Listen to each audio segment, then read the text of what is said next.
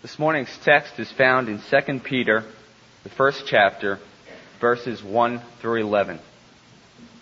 Simon Peter, a servant and apostle of Jesus Christ, to those who through the righteousness of our God and Savior Jesus Christ have received a faith as precious as ours. Grace and peace be yours in abundance through the knowledge of God and of Jesus our Lord. His divine power has given us everything we need for life and goodness through our knowledge of Him who called us by His own glory and goodness. Through these He has given us His very great and precious promises so that through them you may participate in the divine nature and escape the corruption in the world caused by evil desires. For this very reason, make every effort to add to your faith goodness, and to goodness knowledge, and to knowledge self-control, to self-control perseverance, to perseverance godliness, to godliness brotherly kindness, and to brotherly kindness love. For if you possess these qualities in increasing measure, they will keep you from being ineffective and unproductive in your knowledge of our Lord Jesus Christ. But if anyone does not have them, he is nearsighted and blind, and has forgotten that he has been cleansed from his past sins. Therefore, brothers, be all the more eager to make your calling and election sure. For if you do these things, you will never fall and you will receive a rich welcome into the eternal kingdom of our Lord and Savior, Jesus Christ. We begin this morning a series of expository messages on the second epistle of Peter, and my aim in these messages is very simply to move verse by verse through this three chapter epistle, explaining what it means and applying it to our lives today. And I have two conviction that lies behind this decision to preach on this book and in this way.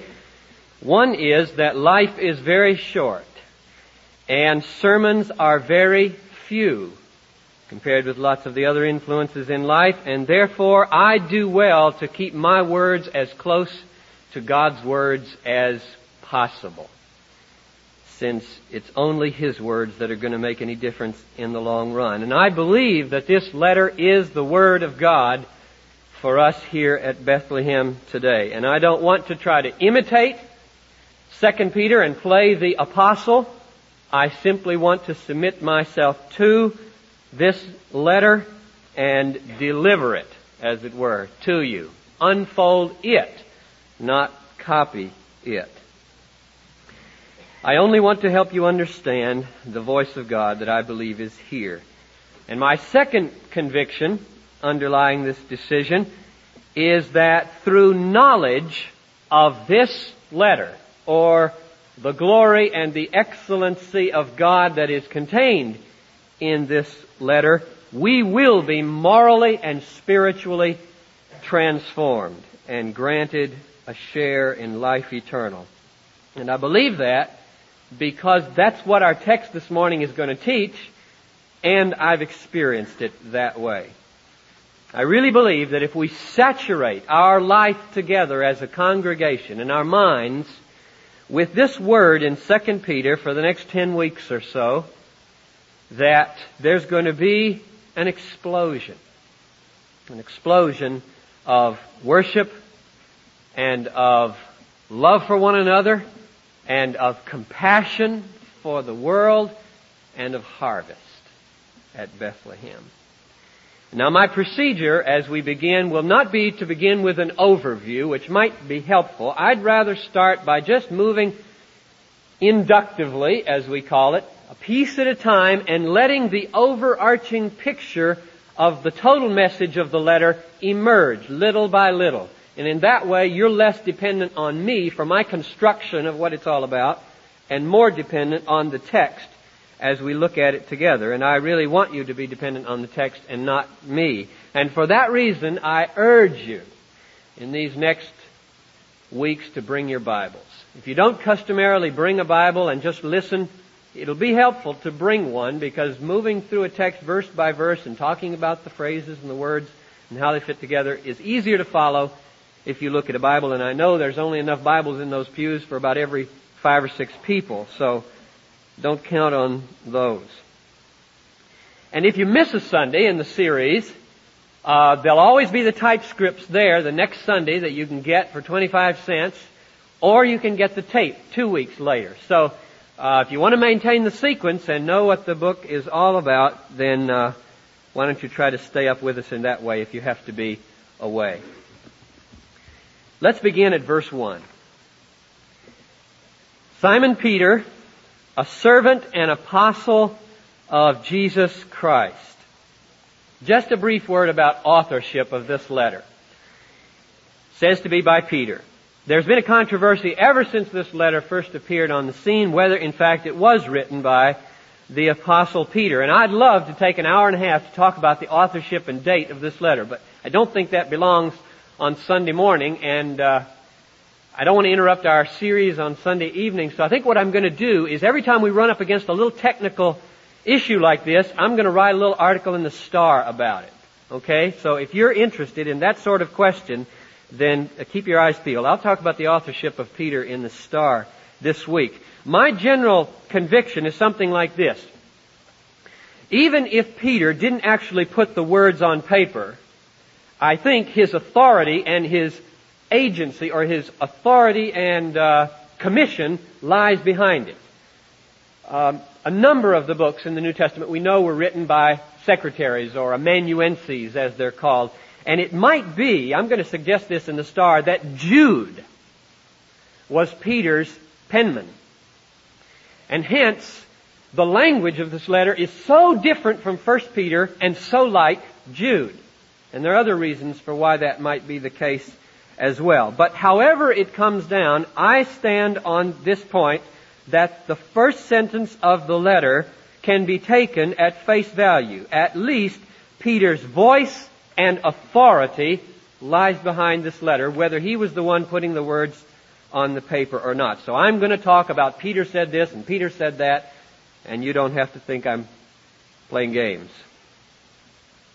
Now, how does he introduce himself? I think this is very important and has implications for our understanding of ourselves and our understanding of ministry. Servant and apostle of Jesus Christ. You all know that the, the word apostle, of course, carries a great deal of authority for those early Christians. It means um, a spokesman or representative of the living Christ. When the apostles speak in their official capacity as teachers in the early church, Jesus Christ is speaking with all his authority. So it's a very high, lofty claim that Jesus or that Peter makes for himself here. But the emphasis of this verse is not on that. The emphasis of the verse is on humility because he puts the word servant or slave first and that softens, as it were, that first word apostle. There's a vast difference, isn't there, between a master's ambassador and a master's slave. And Peter pictures himself as both. And we hold that kind of tension in our lives, don't we? And he puts the lowly one first. So that that colors the rest of the, the verse. It's a humbling or a humbled verse, I think. He did the same thing in 1 Peter chapter 5 verse 1 where he writes to the elders and says, I write to you as a fellow elder. Paul did the same thing in 2 Corinthians chapter 1 verse 24 where he said, not that we lord it over your faith, but we work with you for your joy. The apostles knew, and they learned this from Jesus, hadn't they? That one ought not to use God-given authority to elevate oneself over another as a dictator, but to put oneself under others for their service. Here's what Jesus said. The kings of the Gentiles lord it over them. Those in authority call themselves benefactors. Not so with you. Rather, let the greatest among you become as the youngest, and let the leader as him who serves. And Peter learned his lesson well. Now, reading on in the rest of the first verse, I think the emphasis is carried right on through. To those who have obtained a faith with equal standing with ours in the righteousness of our God and Savior Jesus Christ. Isn't the point of that to say, uh, we're all on the same spiritual plane, brothers? I'm writing as an apostle, but uh, if we share the same faith in Jesus Christ's righteousness, we're on a level ground. And I'm not up here above you, and you're not down there below me. And that he had learned from Jesus too, because you remember when Jesus sent out the 70, among whom was Peter, he said, or when they returned, he said, Behold, I have given you authority. Nevertheless, do not rejoice in this, but rejoice that your names are written in heaven, like all the other believers. And Peter had learned his lesson well, I think, that, and, and we should now apply it to ourselves, no matter what authority in the church or in the world Christ has invested you with, the thing you should get excited about is that you're saved. Just like everybody else is saved by grace through faith in the righteousness of Jesus Christ. Now let me point out three other things in this second half of verse 1 which I think stress the spiritual equality of believers before God. First, you can see very readily that little phrase, a faith of equal standing, or as the King James has it so beautifully, like precious faith. Second, that little word obtained. To those who have obtained a faith of equal standing. That's a very rare word. It occurs three other places in the New Testament, and in every place it refers not to an obtaining by effort or earning, but to an obtaining by the choice of lots, drawing straws, rolling dice. Which means that I think he chose that word to say, we did obtain faith, but it wasn't through any great effort of our own, it was a gift of God. It was doled out to us, as it were. Third, he emphasizes the equality of all believers by showing us that what makes us distinct or gives value to our faith is not our righteousness, but the righteousness of Jesus Christ, our God and Savior. Jesus, it says, we have faith in or by, depending on what version you have, the righteousness of our God and Savior, Jesus Christ. And that might mean that His righteousness is the means by which God effected our faith, or it might mean that the righteousness is the object of our faith, the thing in which we trust. But in both cases, whichever it means, and it's very hard to decide, the point is the same. We depend and rely not on ourselves and our own righteousness. We rely on the righteousness of one outside ourselves, Jesus Christ, our God and our Savior. So we can never boast in our faith. We can never elevate one above the other in terms of faith or before God because we've obtained it as a gift and because its value comes not from us, the believer, but from the object or the source of our faith, the righteousness of Jesus Christ. Therefore, all of verse 1, I think, in every detail has this point.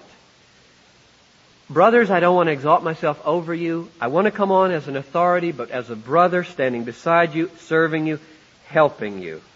Now the application of that to me as a pastor, of course, is clear, but I think it has application to us all. In a word, it would be something like this. Take heed lest your position go to your head and you forget that you are slave as well as pest. You are slave as well as deacon. You are slave as well as trustee. You are slave as well as superintendent or teacher. You are slave as well as doctor, lawyer, supervisor. Whatever in this world or in the church might tend to elevate us and exalt us so that we would put ourselves over other people and look down on them, we must remember first slave and then a position of authoritative service more or less. I think that will guard us from lots of, lots of tension, lots of idolatry, and lots of abuses in the church. Verse 2. May grace and peace be multiplied to you in the knowledge of God and of Jesus our Lord. Now, you might be tempted to say, well, that's just a uh, run-of-the-mill introductory phrase. I don't think it is. And the reason I don't think it is, is because at the end of the letter, look at chapter 3 verse 18, at the end of the letter, the very same theme and connection of words is sounded. Chapter 3 verse 18, he closes making this appeal. Grow in grace, which is the same as grace be multiplied, and knowledge, which is the same as in the knowledge of our Lord and Savior Jesus Christ. Those aren't throwaway words. This is not a trite formula that Peter has learned to begin letters with. That is what he's after in the church. He wants to see grace abounding in the lives of the people, and he knows that it comes through knowledge. I think that's the most important thing to see in verse 2. The connection between knowledge and grace. Grace and peace. And the connection, as you can see, is that we, we receive grace, or grace is multiplied to us in, or through, or by knowledge of God. Peter can't even get beyond his second sentence until he tips his hand and shows us what this letter is really about. And we'll see this in verses 3 and 4 that this is already the point of the epistle. If you want to enjoy God's peace and be the aroma of His grace in the world, you must grow in grace. God must multiply His grace to you. And notice that grace here is not a deposit, a static thing that you receive at conversion. It's a power that leads to godliness and life. And where there is knowledge of God, that grace can flow, that power can flow. The channel that comes from the reservoir of God's grace flows down into life and power and new godliness is knowledge, according to verse 2. The knowledge of God. Now, in the next two verses, that is all unpacked for us, spelled out in more detail. The connection between knowledge and the power of grace. So let's read verse 3. His divine power has granted to us all things that pertain to or lead to life and godliness through the knowledge, see the connection? Through the knowledge of Him who called us to His own glory and excellence. Now there are three very distinct parts to that verse.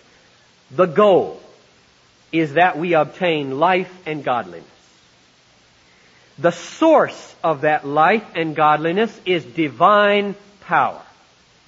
And third, the means that connects divine power and godliness is the knowledge of the one who called us to his own glory and excellence. So let's take those three things, just look at them briefly one at a time. Peter is aiming at a goal here. Two things, and I think he means by life eternal life, and by godliness, practical everyday godliness, which we'll define in just a moment. Moral and spiritual transformation now, and life eternal in the age to come.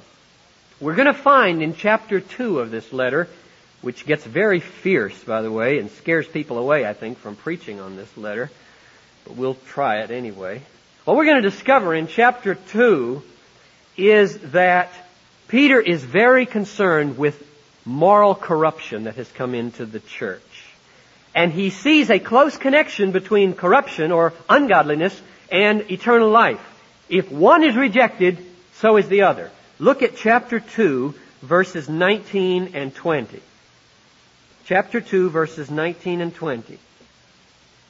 He's uh, Speaking now concerning the false teachers that have come in and are spreading wrong things in the church. They promise them freedom. They promise the church freedom, but they themselves are slaves of corruption for whatever overcomes a man, to that he is enslaved. For if after they have escaped the defilements of the world through knowledge of our Lord, see the connection again, through knowledge of our Lord and Savior Jesus Christ, they are again entangled in them and overpowered. The last state has become worse for them than the first. In other words, if a person rejects the way of godliness, he rejects eternal life. That's the implication of those verses, and I think that's why they belong together in verse 3 of chapter 1. And therefore what Peter is doing in this verse is forbidding that we turn our faith into a fire insurance policy to guard us from hell while staying the same in this life.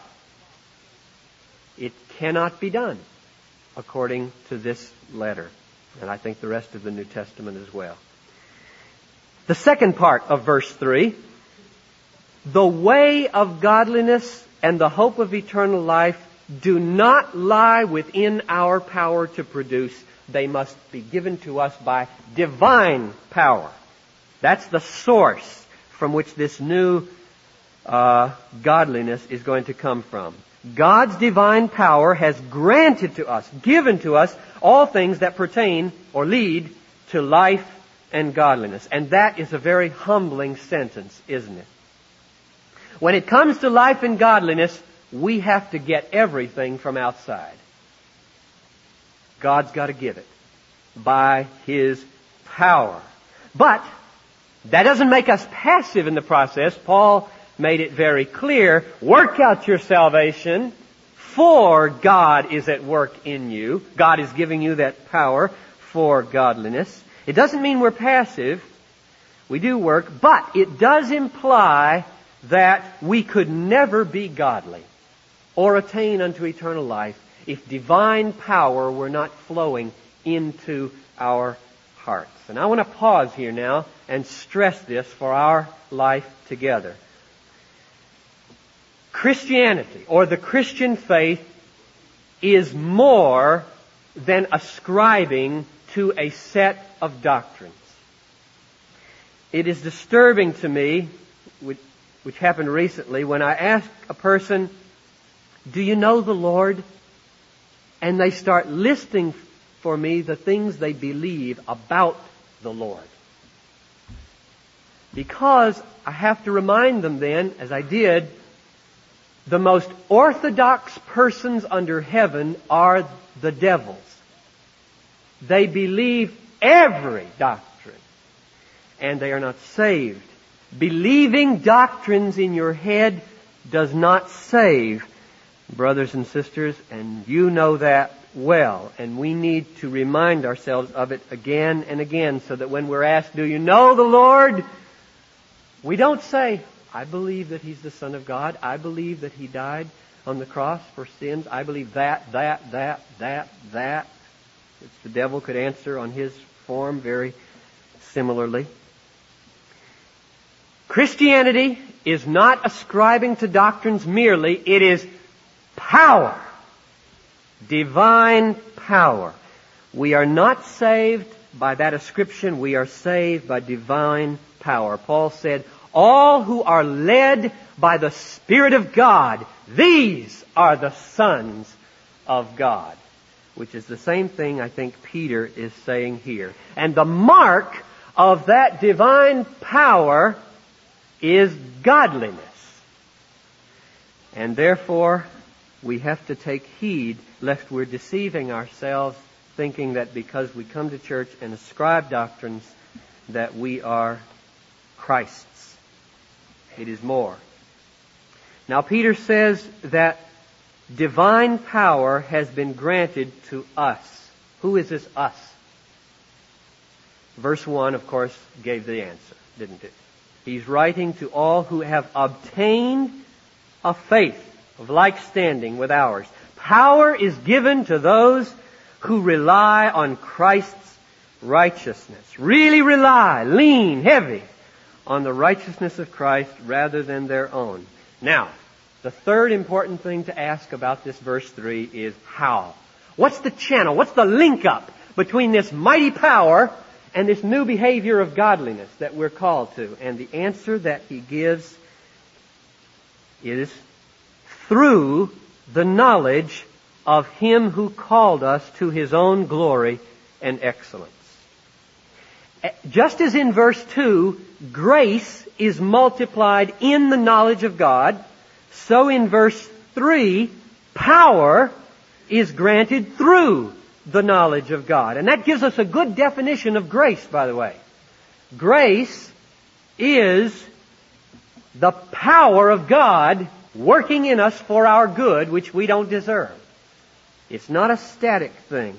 And the way it becomes active, according to this verse, is through knowledge. Knowledge of God. And one particular fact about God, that He has called us to glory and excellence.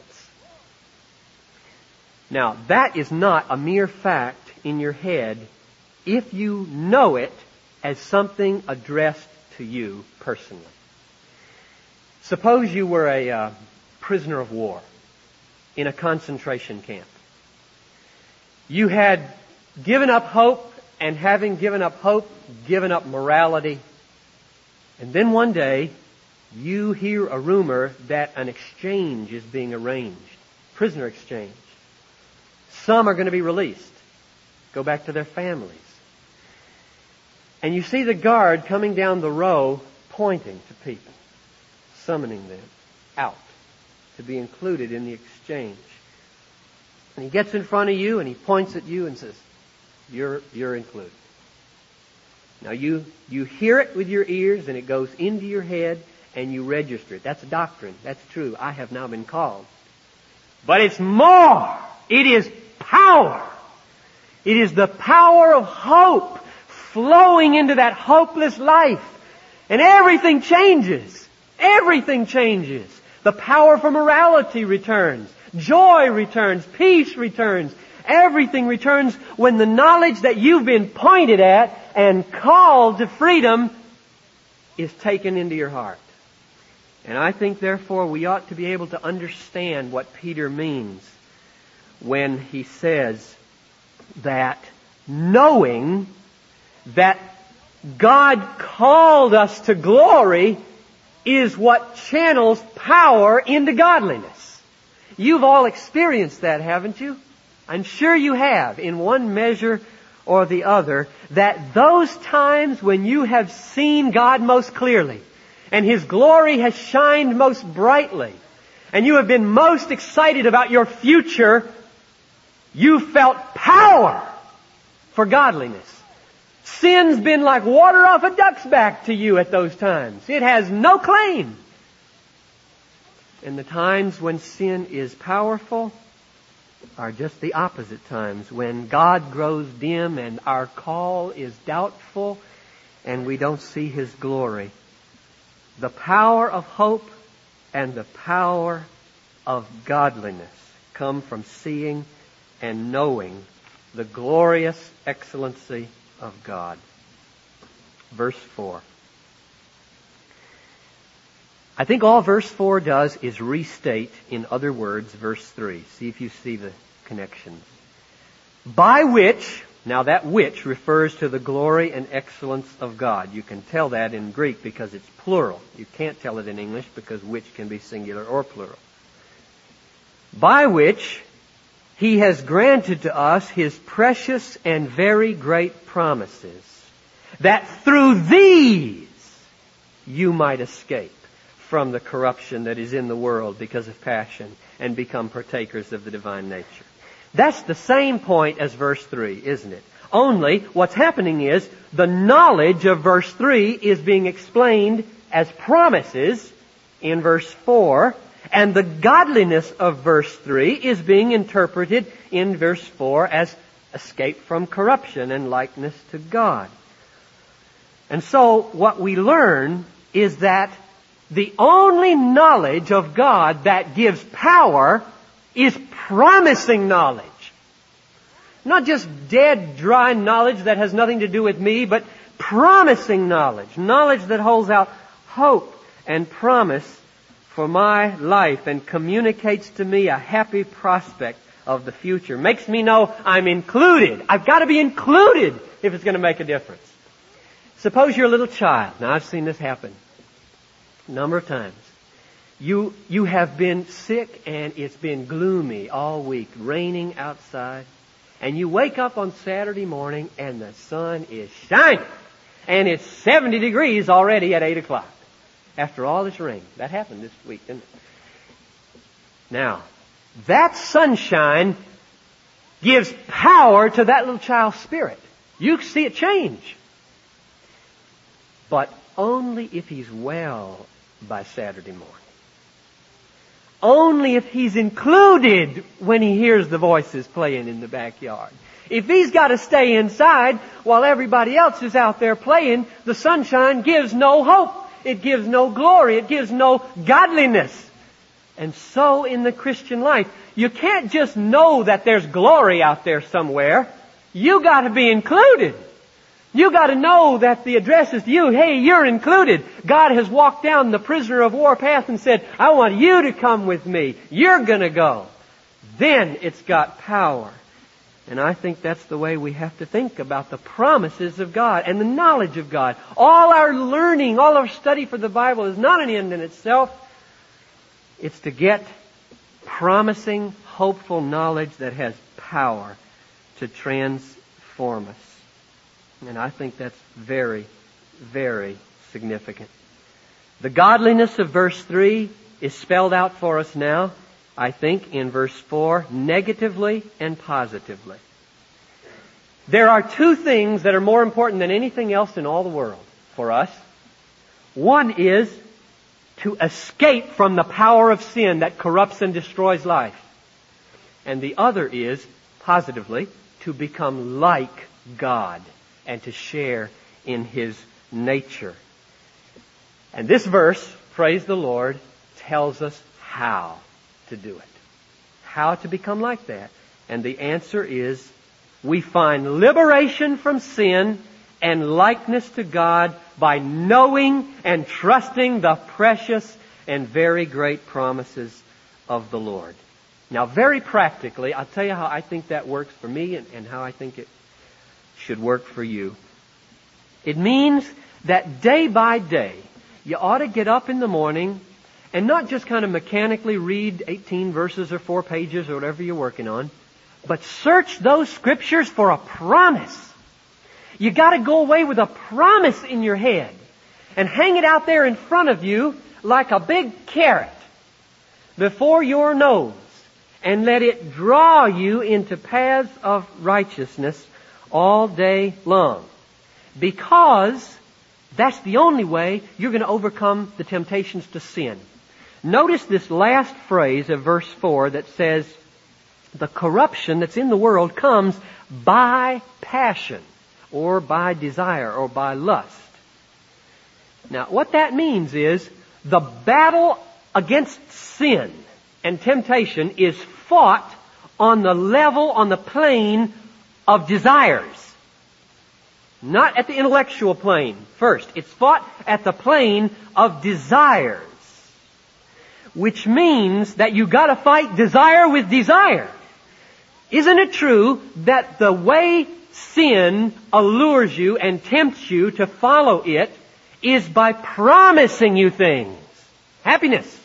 For example, lie on your income tax and you'll have more money and you'll be happier. Divorce your husband and you'll get out of that problem and you'll be happier. Drink your worries away and you'll be happier. Don't upset the relationship with your neighbor by sharing Christ and risking his animosity, and you'll be happier.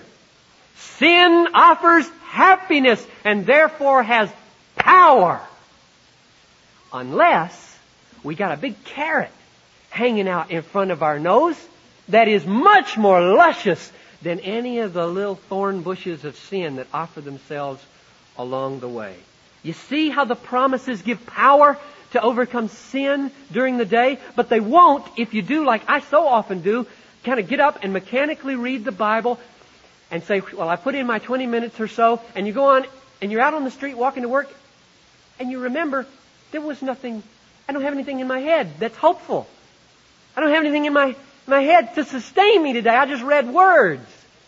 So I, I, I urge you, search for promises. Luscious, very great, big carrot-like promises. And if you don't like carrots, hang something else out there. Just replace the image with grapefruit or popcorn or chocolate bars. Anything that will lead you in the way of righteousness and cause all those other suggestions to just be like little water off a duck's back. No claim on you at all. So I sum up with four words what I think this whole text is about. Power, promises, practice, and prospect. And here's where they're connected. God's divine power has been given to us. And it flows through the channel of promises. As we know them in our heads and lean on them and trust them with our hearts. And flowing, that power flowing through promises produces new practice called godliness, which means loving the ways of God and walking in them. And that leads to the prospect of eternal life. Life and godliness. And I commend to you prayer and searching the scriptures that we might not just know that there's promise, that there's power out there, but might feel it surging through us for ministry every day. Now, may the grace and the peace and the godliness and the life of God be multiplied to you all through Jesus Christ our Lord. Amen.